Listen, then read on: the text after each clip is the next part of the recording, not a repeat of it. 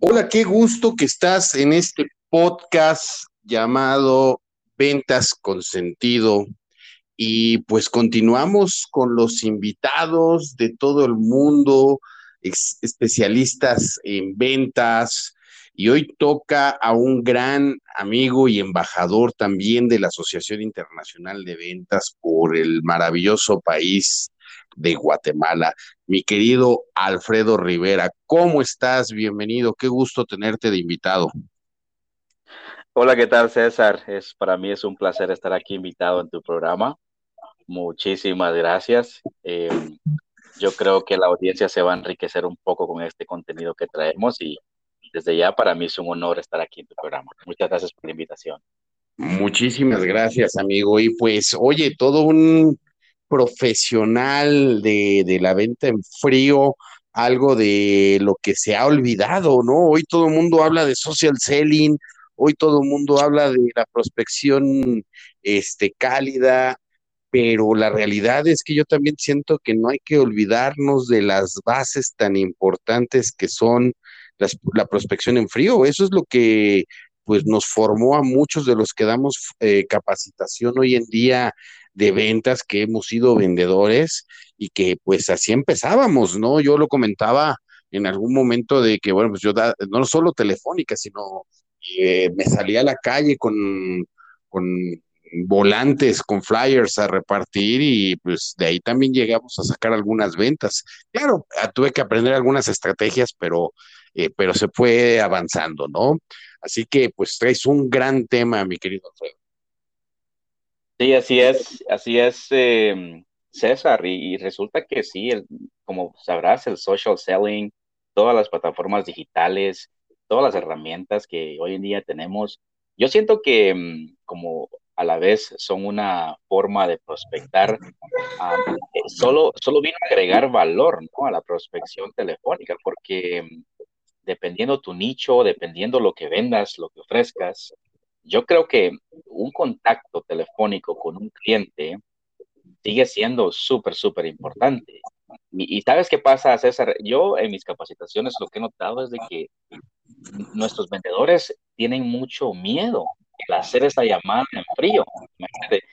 Em, y, y, pues allá vamos a hablar de algunas tácticas sobre eso, pero yo siento que todo viene, va de la mano, ¿no? Va de la mano al momento de prospectar y, no olvidando el, tema de, proceso de compra, porque va a haber muchos, van a haber muchos clientes que en efecto van a querer una llamada telefónica donde te van a hacer muchas preguntas.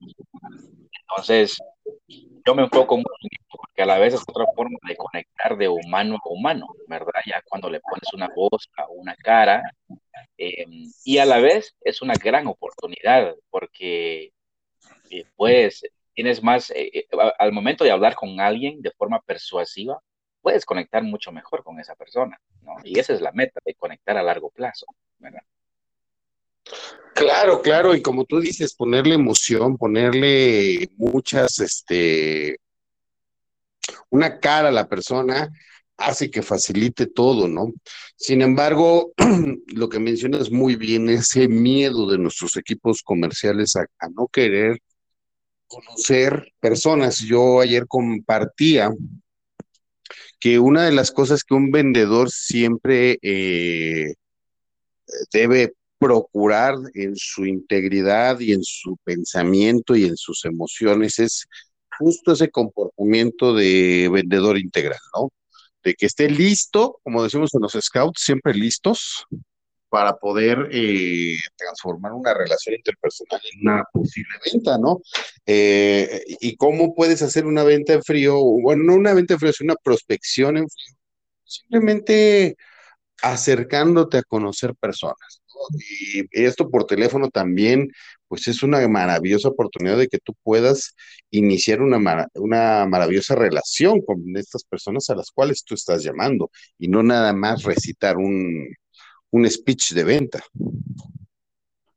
Sí, sí estoy, estoy, estoy muy de acuerdo contigo. De hecho, hoy mismo, eh, César, tuve una llamada, mm, y te, doy, te cuento el ejemplo porque me, parece genial para, para este tipo de, conversación.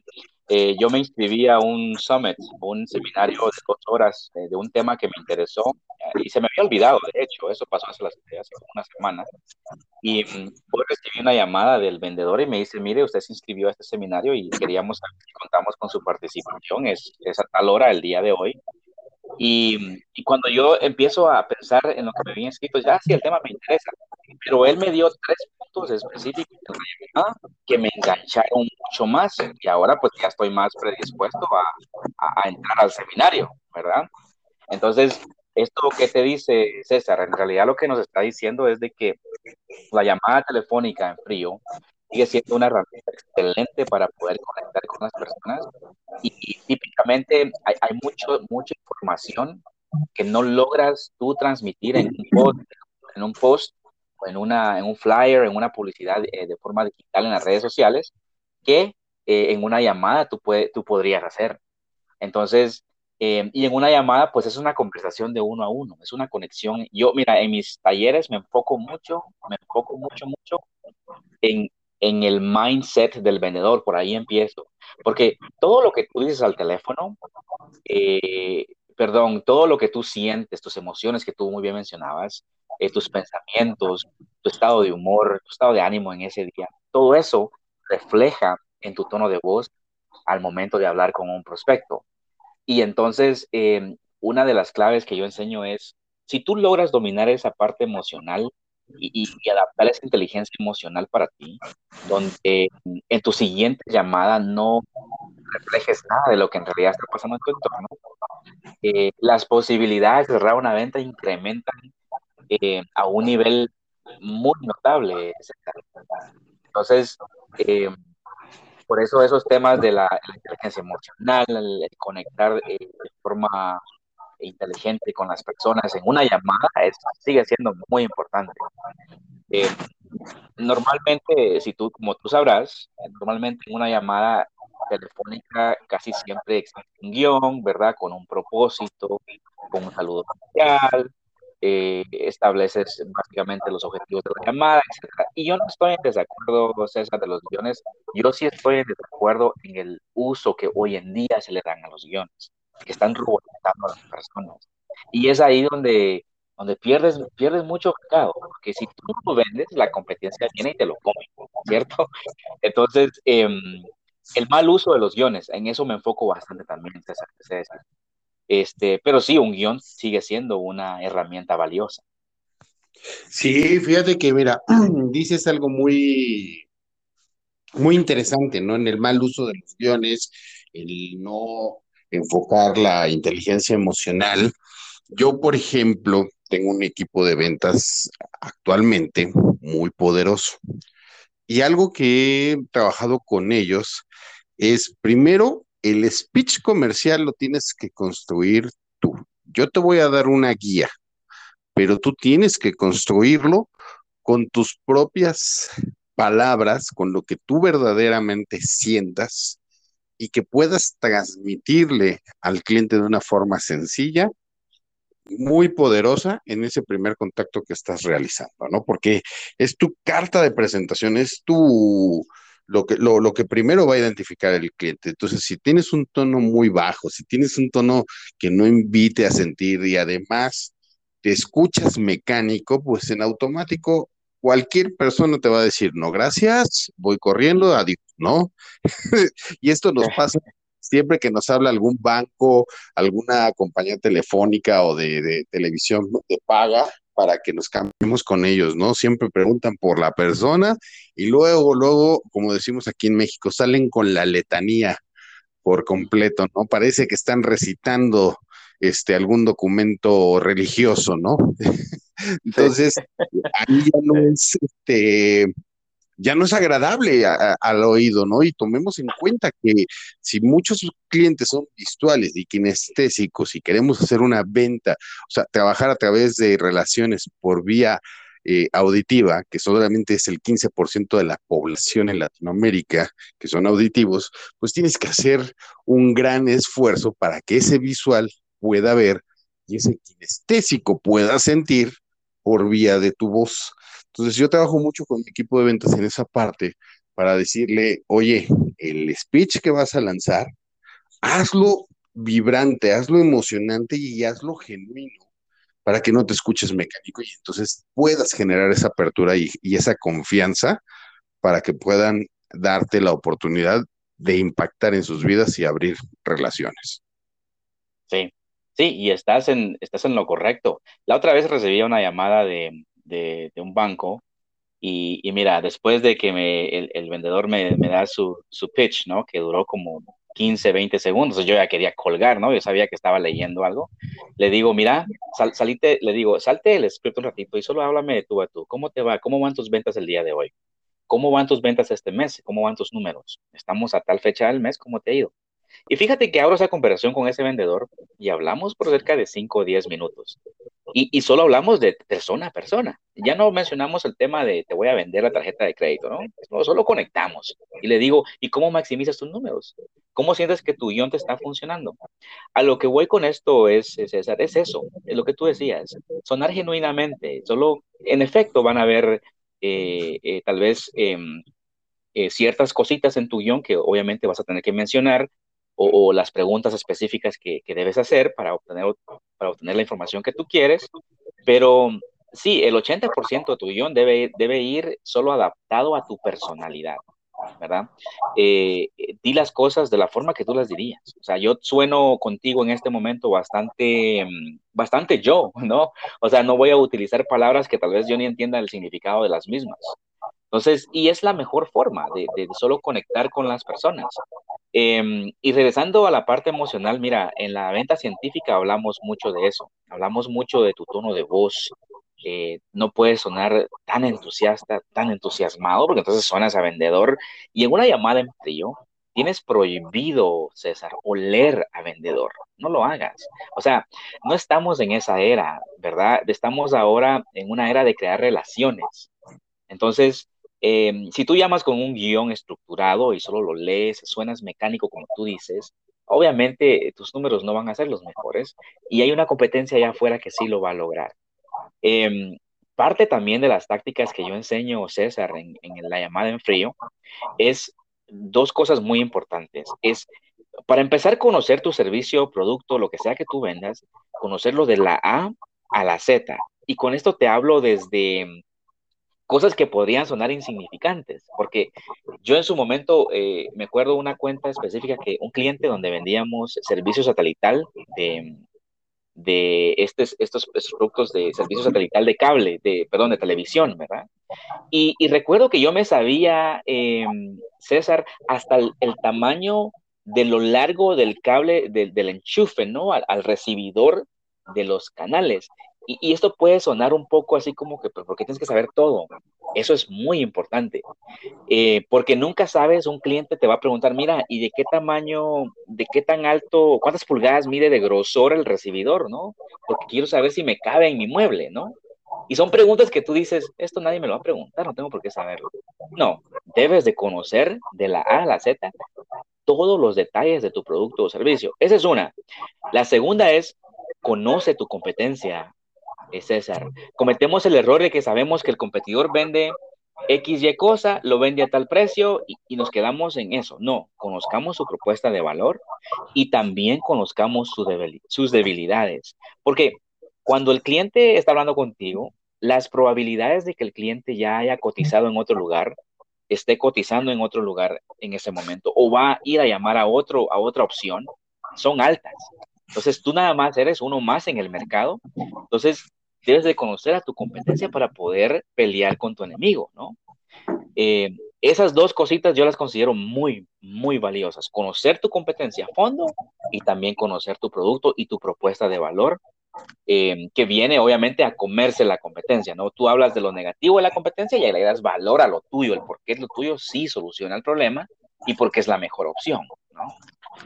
Eh, cosas importantes, creo yo, César. No, eh, muy, muy, muy importantes, muy valiosas, este, mi querido Alfredo, porque fíjate, yo cuando era vendedor, tuve la fortuna de que eh, me escogieron dentro, yo estuve en la industria automotriz y me escogieron para ser uno de los eh, vendedores que transmitiera conocimiento. Así fue como empezó mi romance con la capacitación, ¿no?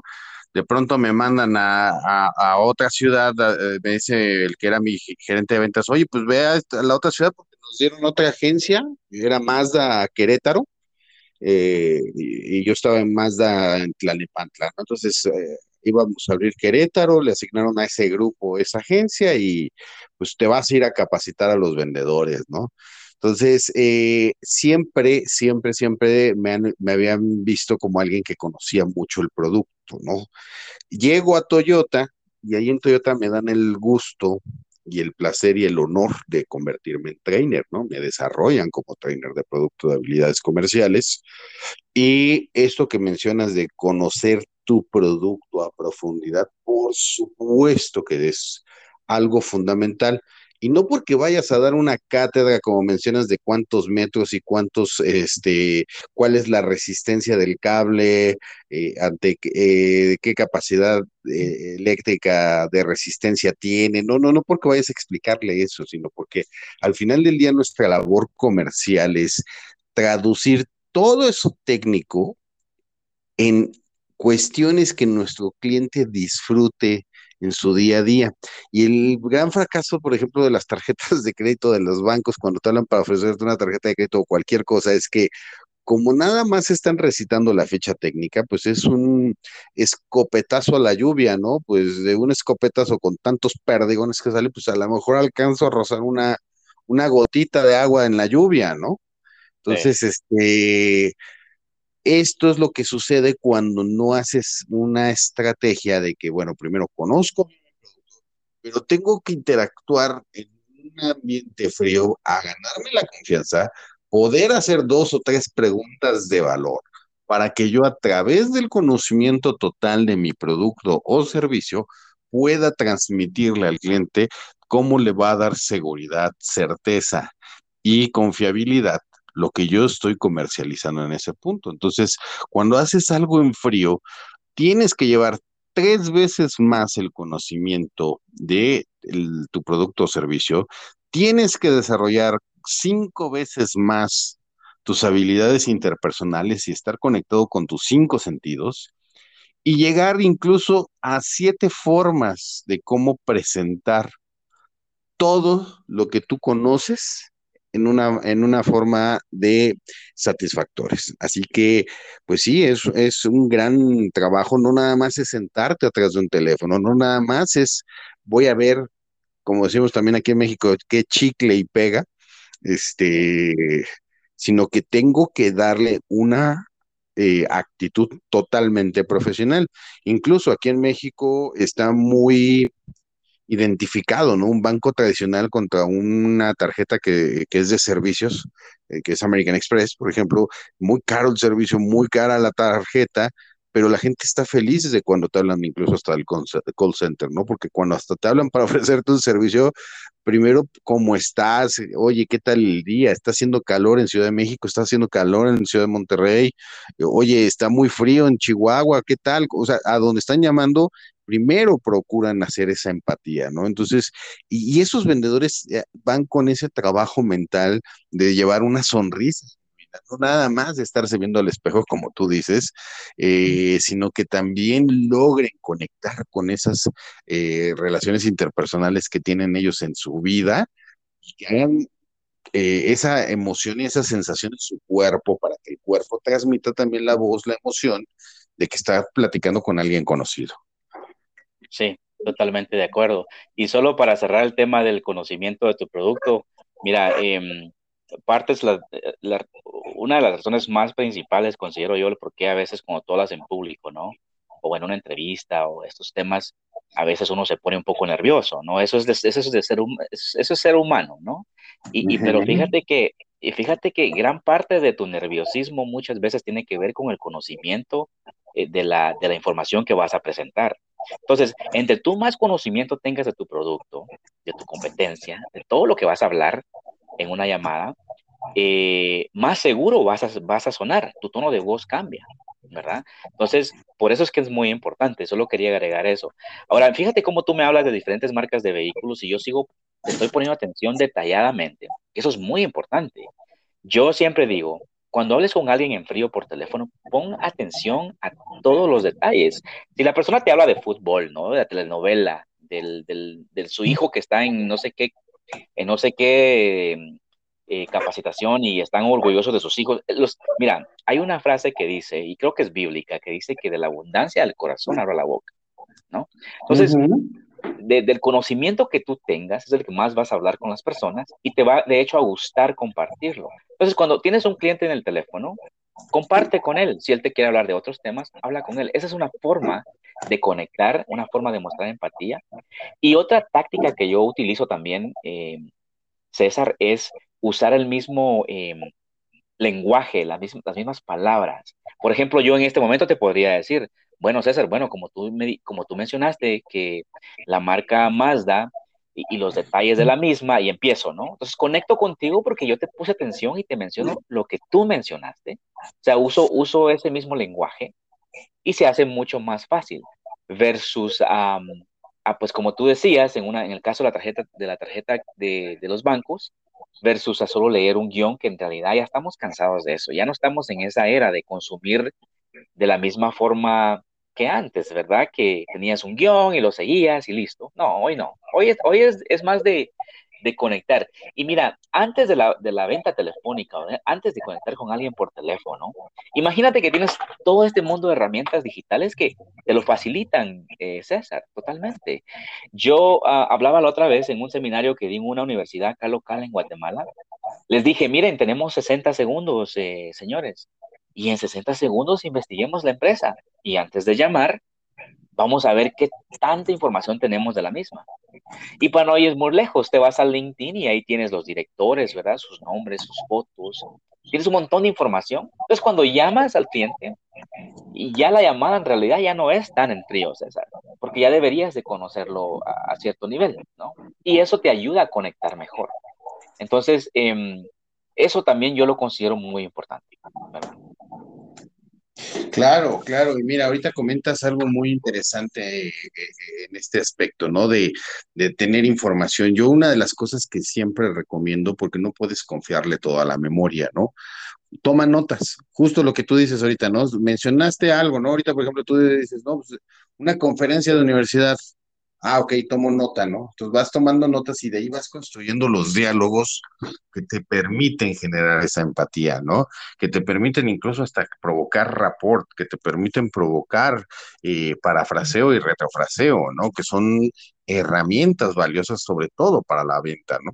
Entonces, cuando haces una prospección en frío, es fundamental que vayas con todo el enfoque, la atención, las habilidades de escucha activa y sobre todo de poder construir diálogos que puedan facultar la relación interpersonal en ese momento. Así que eh, sigue y seguirá siendo una gran oportunidad. digo, hoy mi equipo hace no solo social selling, hoy mi equipo se mantiene también en esa cuestión de, estar buscando clientes en frío, porque yo sí considero que no todos están todavía en redes, ¿no? Hay muchas personas que, de hecho, un buen amigo eh, al que tengo el aprecio, que fue mi gerente general y que es director de, un grupo automotriz ahorita, este, él no está en las redes sociales, o sea, y es mucho más joven que yo por 12 años, ¿no? Entonces, eh, significa que cuando alguien lo quiera buscar, no van a saber, o sea, no hay una forma de cómo identificarlo. Así que, entonces aquí lo importante es también seguir manteniendo esa parte, porque no todos están en LinkedIn, no todos se meten a Facebook, no todos están en TikTok, ¿no? Y menos eh, eh, en otras redes. Así que, pues eso es lo más valioso y lo más importante de estar siempre en constante desarrollo y en, en constante entrenamiento. Mi querido Alfredo, estamos próximos a llegar pues al cierre del programa. Se nos ha ido muy rápido, en verdad, y me encanta porque disfruto mucho cuando converso con ustedes y me quedo siempre picado con más intención de, información, pero me gustaría que nos compartas tu, recomendación principal para la prospección en frío. Sí, mira, eh, mi, enfoque principal, em, eh, César, sigue siendo em, tu capacidad de manejar tus emociones. Todo lo que tú digas, la forma que tú lo expones, tu acento, eh, tu tonalidad, ¿no? Todo eso va a ir reflejado con base a cómo tú te sientes, tu, estado de ánimo. Entonces, obviamente vivimos en un entorno donde hay muchas cosas que nos, que nos, que nos mueven las emociones, ya sea los números, ya sea que tuvimos un mal día, ya sea que estuvimos en tráfico tres, tres horas, sea que caminamos y nos mojamos, cualquiera que sea, todo eso refleja en tu día. Es así de simple. Entonces, tú no puedes dejar que nada de tu entorno, César, te impacte de forma negativa en tu siguiente llamada. Entonces, el mindset, ¿no? No puedes dejar y decir, es que hice 20 llamadas, hice 50 llamadas y aún no consigo una cita. ¿Ok? Esa negatividad, yo te aseguro que vas a tener cierto impacto en tu tono de voz en la siguiente llamada, que podría ser convertirse en una cita o en una venta.